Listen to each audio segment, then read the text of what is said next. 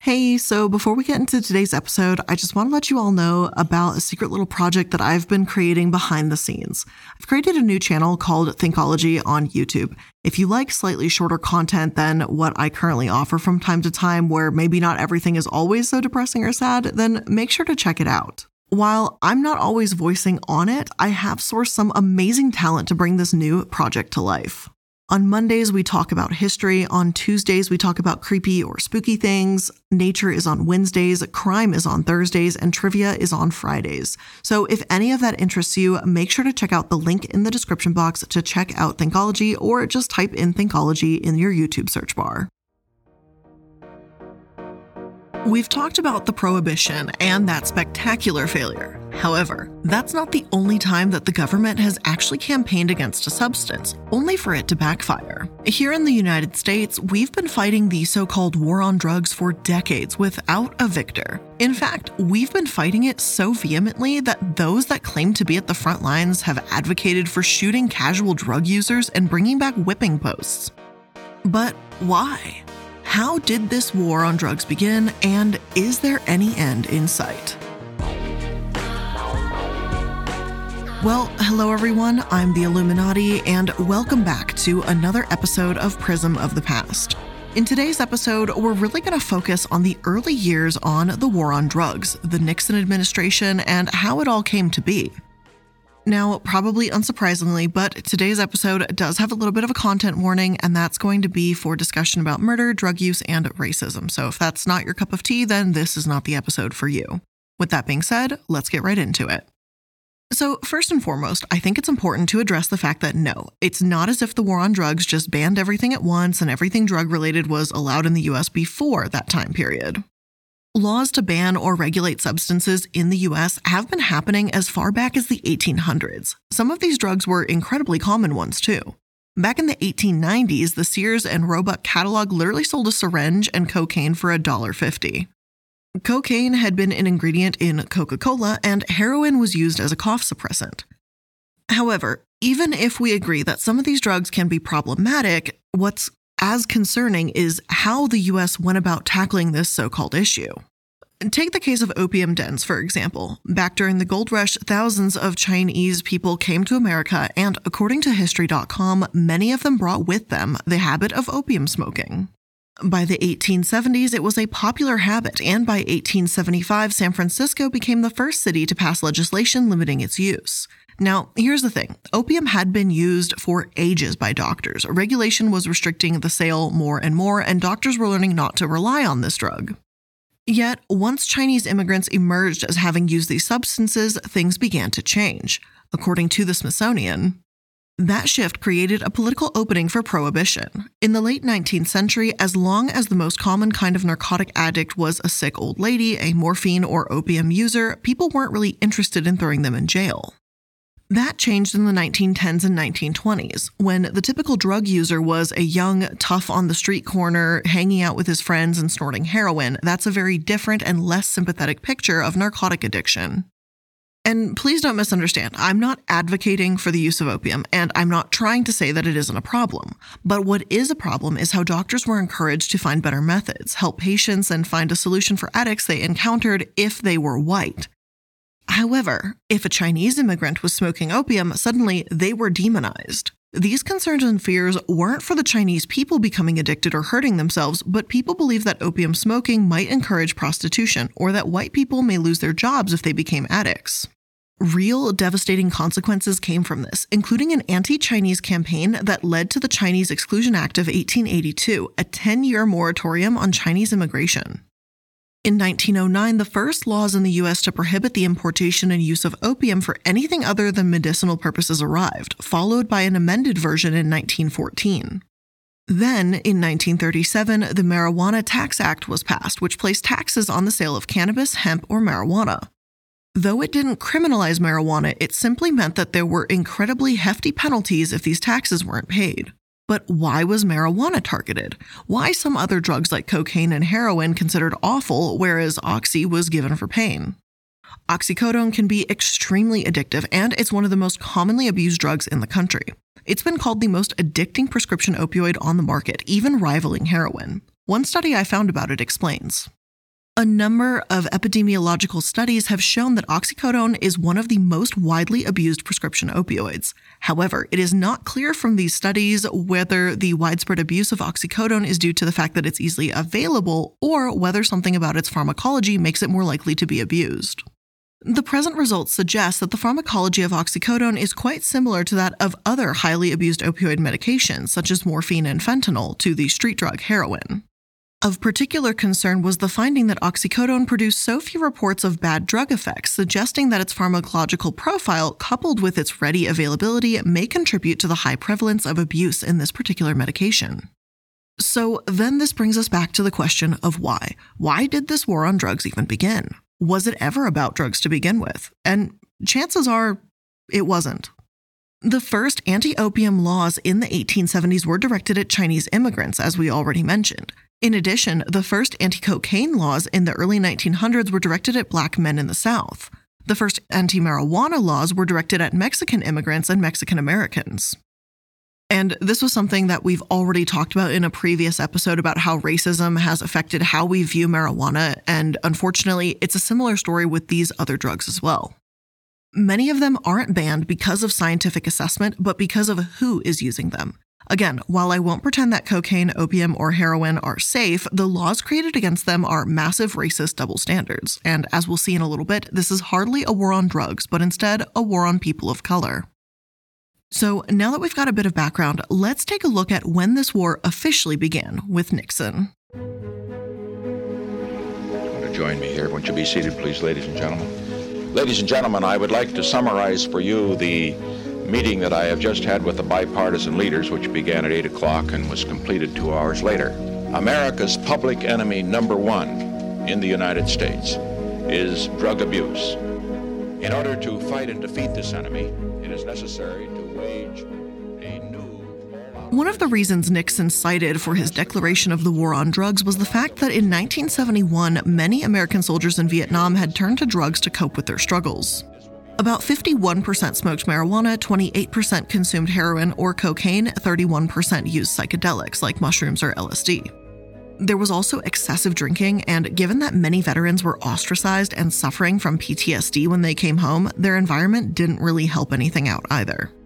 Personally, I'm of the belief that if someone is suffering from substance abuse, then finding resources, therapy, and outreach programs would be the best way to help. However, Nixon used this as one of the catalysts to declare a war on drugs instead, promising that he would prosecute pushers and treat addicts, is his words. The day after Nixon declared the war on drugs, though, some sources were already skeptical about how effective this could possibly be. The New York Times wrote on June 2, 1971. In general terms, this, the war on drugs, is fair enough, but it does not deal with the tragic realities of the troops on the battlefield. The quickest way for an American soldier to avoid combat in Vietnam and get back home these days is to take drugs. If he's hooked on heroin, he's finished. Finished with fighting, finished with the army, a casualty of the war, finished with everything but the drug habit.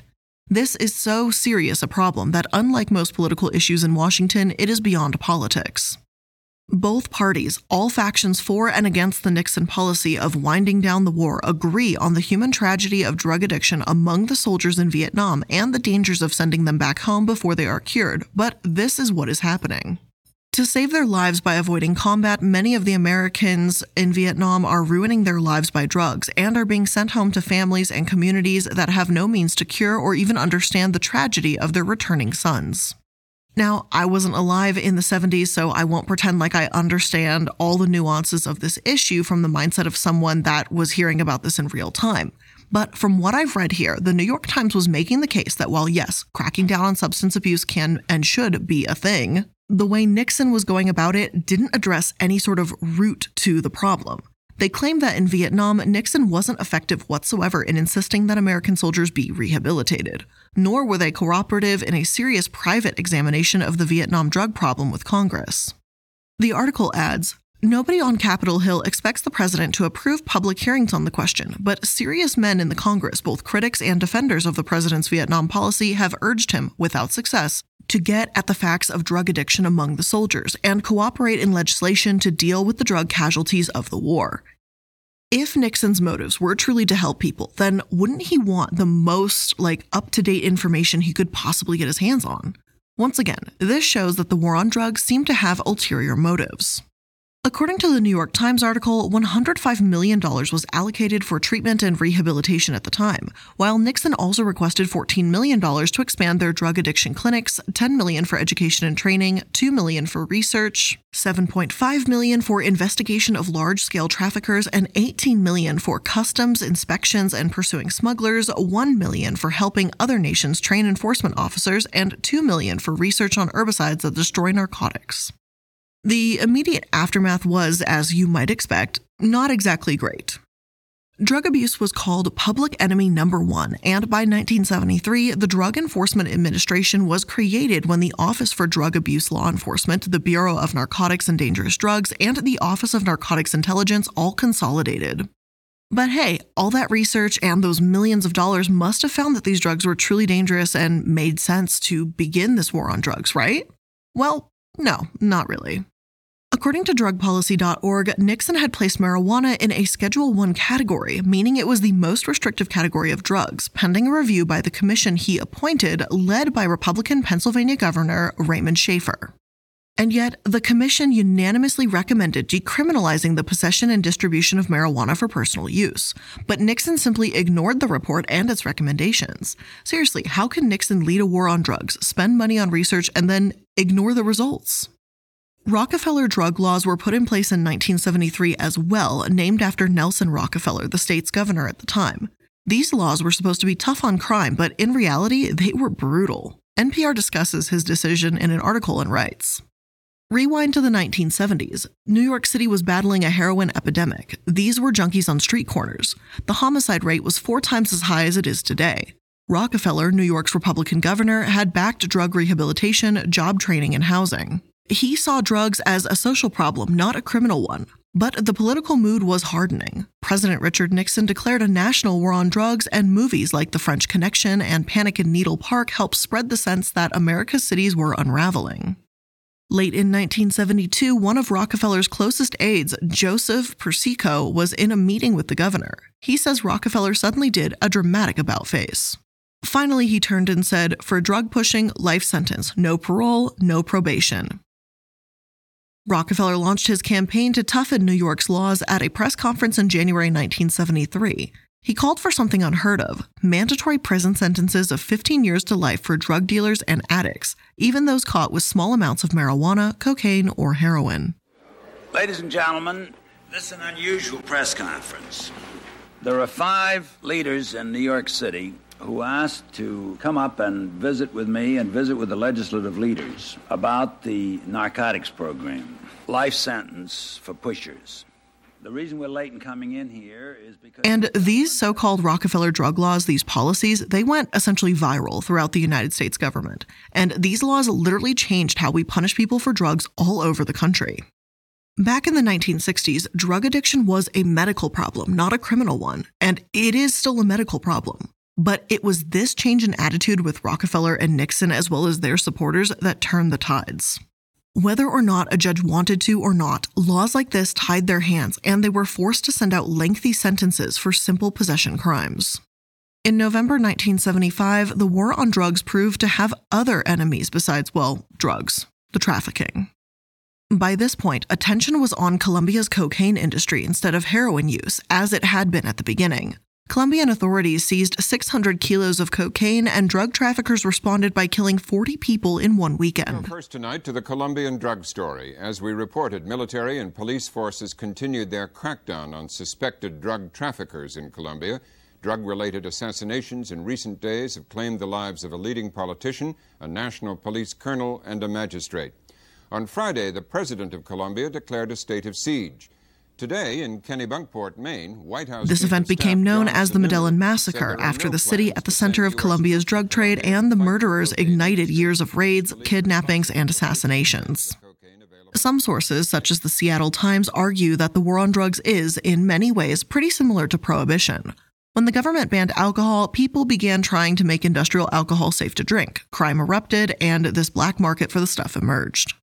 Though it's on a different scale, it's not entirely unlike drug trafficking. As they put it, it would be difficult for anyone who lived under alcohol prohibition to imagine today's drug war related violence. Whereas the St. Valentine's Day massacre of seven alcohol trafficking gangsters in Chicago made international headlines in 1929, today's drug cartels regularly kidnap and murder police and other government officials, roll severed heads into nightclubs, and hang mutilated bodies from bridges, complete with threatening messages carved into the flesh. The violence is so frequent that each grisly incident is but a blip on the radar. Just as in the 1920s, this violence stems from disputes over territory. Instead of bringing whiskey from Canada, organized criminals deliver illegal drugs from Mexico via a sophisticated network whose tentacles extend from our southwestern border to more than 1,000 American cities. This isn't to say that there was absolutely no crime involved before Nixon's time. However, to go from being able to buy cocaine from a catalog and thinking of it as a medicine to it being an illicit substance, well, yeah, you're bound to have these trafficking demands. That's not to say that we should all be able to get cocaine shipped to our front door from Amazon or something, but it's once again, it's the way that this was handled that was questionable at best. We talked about how alcohol consumption did slow during the Prohibition, at first. But not only did it not last, but when rates rose, the alcohol people were getting their hands on wasn't regulated and was far more dangerous than the original stuff. Even if one country did manage to rid itself of drug cartels, because the drug trade is so lucrative, it will almost always provide an economic opportunity. In 2014, even when some drug trafficking was pushed out of Mexico, other cartels stepped up operations in El Salvador, Honduras, and Guatemala. The war on drugs drove a lot of the activities to Central America, a region that has extremely weakened systems. Unfortunately, there hasn't been a strong commitment to building the criminal justice system and the police. And because of this, children fled their countries by the thousands in a major humanitarian crisis. If drug production and trafficking goes down in one country, then it goes up in another. The United Nations found that not only is there violence associated with trafficking, but of course, other dangerous products too. New security strategies in Mexico in 2006 disrupted the cocaine supply to the United States. This forced dealers to cut purity, raise prices, all while the violence was not reduced. Research shows that even after five decades, this war on drugs has yet to prove itself as effective or cost efficient for dealing with cocaine trafficking. In fact, the US has spent an estimated $1 trillion on drug prevention and enforcement efforts, while researchers into the effect on cocaine say its supply and price hasn't even changed. Wholesale cocaine prices in the United States have actually dropped significantly since 1980. Deaths from cocaine overdose are rising, and counter drug forces intercept cocaine shipments at a low rate. More cocaine entered the United States in 2015 than in any other year. So, what exactly did Nixon's war on drugs actually do? Well, I mean, so far it's proven to be an effective way to flush money down the toilet, right? So, why did this war on drugs, why has it been continuing on for so long if it's clearly not working? I have never been a quitter. To leave office before my term is completed is abhorrent to every instinct in my body. There was even a brief break from the war on drugs around the time that Nixon resigned from office. Eleven states decriminalized marijuana possession, and in 1977, President Jimmy Carter was inaugurated on a platform that included marijuana decriminalization. I support a change in law to end federal criminal penalties for possession of up to one ounce of marijuana, leaving the states free to adopt whatever laws they wish concerning marijuana. However, once parents became concerned about high rates of teen marijuana use and Ronald Reagan was elected, the war on drugs began again and rates of incarceration went through the fucking roof. Leading medical researchers are coming to the conclusion that marijuana, pot, grass, whatever you want to call it, is probably the most dangerous drug in the United States, and we haven't begun to find out all of the ill effects. The amount of people behind bars in the U.S. for nonviolent drug law offenses was 50,000 in 1980, but by 1997, it was over 400,000. Public concern about illicit drug use built throughout the 1980s, largely due to media portrayals of people addicted to the smokable form of cocaine dubbed crack. Soon after Ronald Reagan took office in 1981, his wife, Nancy Reagan, began a highly publicized anti drug campaign, coining the slogan, Just Say No. Drugs don't concern me, but it does concern you. It concerns us all because of the way it tears at our lives. Just say no. The DARE drug education program was implemented in 1983, becoming the most widely publicized teen substance abuse prevention program. Political hysteria regarding drugs was rising to the point where the amount of Americans who believed drug abuse was the nation's number one issue went from 6% to 64%. Yet there's a lack of any credible evidence that programs like DARE even work. The Reagan administration and their just say no to drugs attitude was incredibly effective at putting people behind bars, but on treating them, it doesn't seem that way. Some research does suggest that yes, the amount of drug use declined during those years from 25 million users in 1979 to 14.8 million 20 years later. Other sources suggest, like abstinence based sex education, the DARE and Just Say No programs are only spreading fear and ignorance through dramatized anecdotal evidence and placing all responsibility on the individual while denying them the tools to make key decisions. So, to use sex education as an example, if you talk openly with students about sex education and consent, the importance of birth control and getting tested, then there's less risk involved with unsafe sex. Whereas students that are only taught to be abstinent are far more likely to practice unsafe sex because, well, they don't know any other way because it wasn't taught. The risk of sexual assault and STIs also increase. I would argue that the same thing happens when it comes to drug use. If teens aren't taught what drugs are, what they do, and why they need to be careful, then how can they know to be careful? I'm not suggesting that drug education programs should be teaching students how to properly roll a joint or anything like that, but some baseline of safety as opposed to just sheer avoidance will help reduce high risk behaviors. Even if you may scare a few children, those that do end up using, even at a young age, don't have resources and could potentially feel that they don't have any way of reaching out or asking for help. The just say no catchphrase genuinely didn't work and doesn't help. In fact, data shows that those subjected to DARE programs are just as likely to use as those that aren't. A few clues to DARE's deficiencies come from psychologist Pim Cuijpers of the Netherlands Institute of Mental Health and Addiction. In a review of 30 studies published in 2002, she attempted to pinpoint the common elements of successful programs. She reported that the most effective ones involve substantial amounts of interaction between instructors and students. They teach students the social skills they need to refuse drugs and give them opportunities to practice these skills with other students. For example, by asking students to play roles on both sides of a conversation about drugs while instructors coach them about what to say and do. In addition, programs that work take into account the importance of behavioral norms.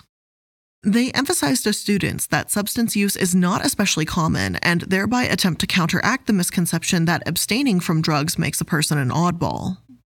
DARE just plain and simple didn't do this. If someone lacks the interpersonal skills to just say no, like DARE teaches, then what do they say? The Reagan administration's beliefs and DARE's beliefs have been doomed from the start because this isn't a black and white issue. You can't simply eliminate drug use by using a three word phrase and fear tactics, but that's essentially all these students were given. One 1988 article from the Washington Post actually addresses these fear tactics that the war on drugs utilized and said not only was it damaging, but it was just plain untrue. Richard Cohen wrote for the Post when he was in elementary school. A teacher called Mr. S told his class that marijuana was an addictive drug and one puff would hook you, lead to heroin, and from there to horrors beyond imagination. He writes, we believed, but then I and countless others discovered otherwise. In the 1960s and 1970s, millions of people used marijuana. They include, by their own admission, Albert Gore, Bruce Babbitt, Claiborne Pell and Newt Gingrich. Three moderates and an arch conservative. Like millions of others, they did not get hooked. Based on the confession of record, the worst that can be said about pot is that it presents a 1 in 4 chance of turning a person into a right wing zealot. This is not a plea in behalf of marijuana. I never touched the stuff. But it is a plea of sorts to a nation that seems intent on repeating a mistake. The lie about marijuana was the prerequisite to the tragedy of cocaine. A generation that was misinformed about marijuana was understandably skeptical when warned about cocaine. This time, though, the horror stories were true. Coke is addictive, Coke can kill, and, witness Len Bias, it has. But those who told the truth were handicapped. A generation that had discovered the marijuana lie could not recognize the cocaine truth. This became a sort of boy who cried wolf situation. Richard here argues that teens who were lied about the dangers of marijuana thought, well, if marijuana ended up being safe, then maybe their DARE teachers were lying about cocaine. But as if these lies weren't bad enough, the racism and double standards surrounding cocaine are also something that's quite undeniable. See, in later years, Congress made the decision to hand out different punishments to powder cocaine versus crack cocaine. They claim that it's because violent crimes are more associated with the latter, even though these two are the same drug. Chemically, they are no different, but the punishment for crack possession is far greater than that of cocaine. The sentencing disparity was so massive in 2010 that it was 100 to 1. So, if you had 5 grams of crack, you'd get a 5 year minimum. But it would take 500 grams of cocaine to trigger the same sentence. The law has changed, but to this day, the disparity continues, not at 18 to 1, but according to this source, they add. This sentencing disparity has a disproportionate impact on poor people and people of color. Statistics show that black people are more likely to be convicted of crack cocaine offenses, even though the majority of crack cocaine users are white. And white people are more likely to be convicted of powder cocaine offenses. This means that black people continue to receive far harsher drug sentences than white people, even though powder and crack cocaine are nearly identical substances. The New York Times pointed out in early 1995 and posed the question how can you go into an inner city family and tell them their son is given 20 years while someone in the burbs who's using powdered cocaine in greater quantities gets off with 90 day probation? Of course, we see that the same reasoning Congress made echoed the sentiments of Jim Shedd, an agent and spokesman for the Drug Enforcement Administration in Miami. He argued that it was the gangs, rivalries, shootings, and violence that goes with crack cocaine that causes these harsher sentences. He said, It's not a racist thing, but unfortunately, that's what it's turned into. And look, if someone's going to be convicted of a violent crime, then let them be convicted of a violent crime. And if someone's going to be convicted for cocaine possession, then let them be convicted for cocaine possession. As it is, it just doesn't sound quite right that it's disproportionately affecting one person over another. Some individuals, such as Mr. Hazel, a prosecutor in LA, insisted that these statistics weren't disproportionate to who's dealing. According to him, all the complaints and protests pouring in were like, why aren't more Chinese people being arrested when Chinese people aren't dealing the drugs? The thing is, this still implies that more black people are using, right? But the statistics don't actually show that. They actually show that white people use it the same, if not more. Their 1995 article continued and says Although federal statistics find that half of crack users are white, the sale and use of the substance, a cheaper form of cocaine, is often concentrated in poor urban minority communities, experts say. Last year, 90% of those convicted with federal crack offenses were black, 3.5% were white, Sentencing Commission officials say. By contrast, 25.9% of those convicted on federal powdered cocaine charges were white, 29.7% were black, and 42.8% were Hispanic. When we saw those statistics, said Judge Richard P. Conaboy, the Sentencing Commission's chairman, our theory was a law, no matter how well intentioned it was, if it's causing such discrepant results, then the law has to be changed and a new method has to be installed. Now, I agree with this mostly, with the judge on all but one point. How well intentioned was it really? And that's something we probably won't know the answer to. Now, before we continue on to discuss why the war on drugs was doomed from the start, I want to take a quick moment to thank today's sponsor. There's so much going on in this world. It doesn't matter if you're excited to listen to new podcasts, maybe you're listening to mine right now with some Raycons, or some stuff you'd rather not think about and just listen to music and just go off and disassociate for a little bit. You can't always be in control of the vibes out there, but you can always control the vibes in your head with a pair of Raycon wireless earbuds in your ears. And you guys know I've been using Raycons for way too long. I take Casper on walks, just pop them in, and they're good to go. They're durable, they're rugged. Casper's definitely tried to sniff or eat them out before. Still not successful, but he has tried, so they're dog proof. At least they're Casper proof. And the new everyday earbuds look, feel, and sound better than ever, which is also just an added bonus. Right now, all Prism of the Past listeners can get 15% off their Raycon order if you go to buyraycon.com slash prism. That's buyraycon.com slash prism to save up to 15% off on Raycons. Buyraycon.com slash prism. Try a new pair today and escape the chaos around you.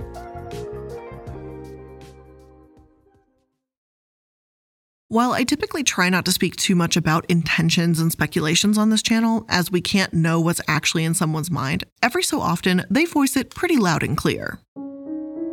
In 1994, a Nixon advisor and key figure in the Watergate scandal admitted that the war on drugs was, at its core, a political tool to fight people Nixon hated the black people and the hippies.